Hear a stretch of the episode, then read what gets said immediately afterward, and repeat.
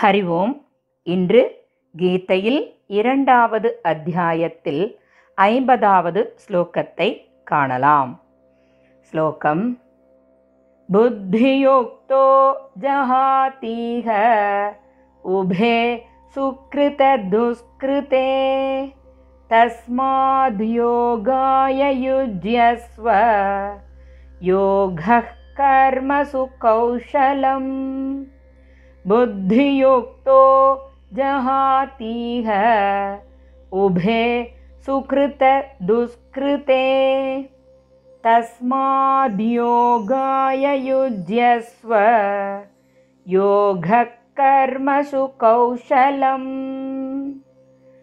ஸ்லோகத்தின் அன்வயக்கிரமம் புத்தியுக்தः இக சுக்ருத துஷ்கிருதே உபே ஜஹாதி தஸ்மாத் யோகாய யுஜ்யஸ்வ கர்மசு யோகः கௌசலம் ஸ்லோகத்தின் பாவார்த்தம்.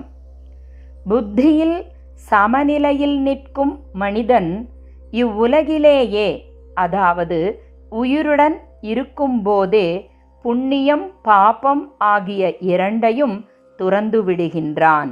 எனவே நீ யோகத்தில் அதாவது சமநிலையில் ஈடுபடுவாயாக. ஏனெனில் கர்மங்களில் யோகமே திறமையானது ஆகும். ஸ்லோகத்தின் தாத்பரியம். முந்தைய ஸ்லோகத்தில் சமநிலையில் கடமையை செய் என்று கூறிய பகவான் இங்கு சமநிலையின் திறமையை விளக்குகின்றார். தாமரையானது தண்ணீரில் தோன்றி தண்ணீரிலேயே வளர்கின்றது. தண்ணீரிலேயே வாழ்ந்து கொண்டிருந்தாலும் தாமரை இலையில் நீர் ஒட்டுவது இல்லை. இவ்வாறு மனிதனும் உலக வாழ்க்கையில் இருந்து கொண்டே எப்பொழுதும் பற்றுதல் இன்றி வாழப் பழக வேண்டும். இதற்கு சமநிலை என்பது அவசியம் ஆகின்றது. இவ்வாறு சமநிலையுடன் தனது கடமைகளை செய்யும் பொழுது பாப புண்ணியம் ஒருவனை தீண்டுவது இல்லை.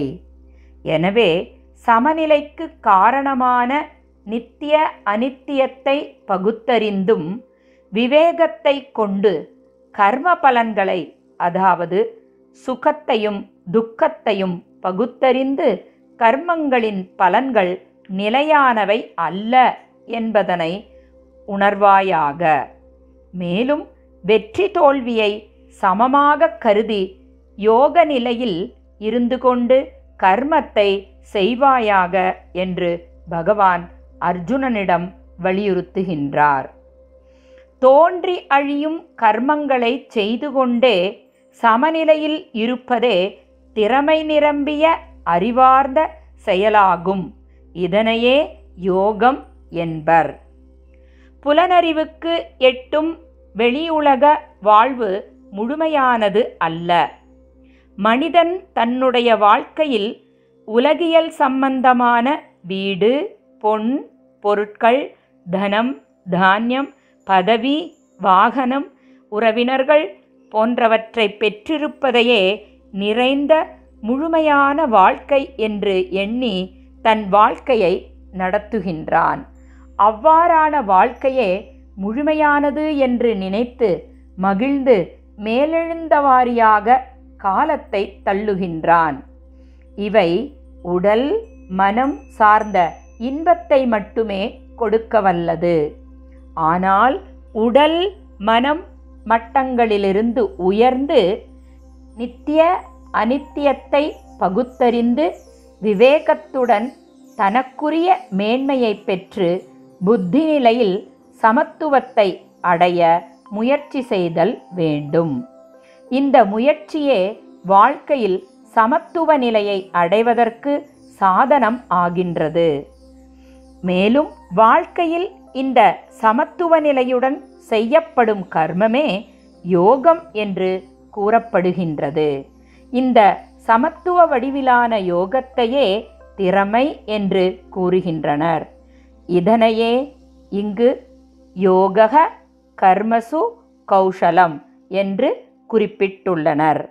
மேலும் இவ்வாறான சமத்துவ நிலையினால் சாதகன் அடையக்கூடிய அரிய பலன்களை பகவான் விளக்குவதை நாளை காணலாம்.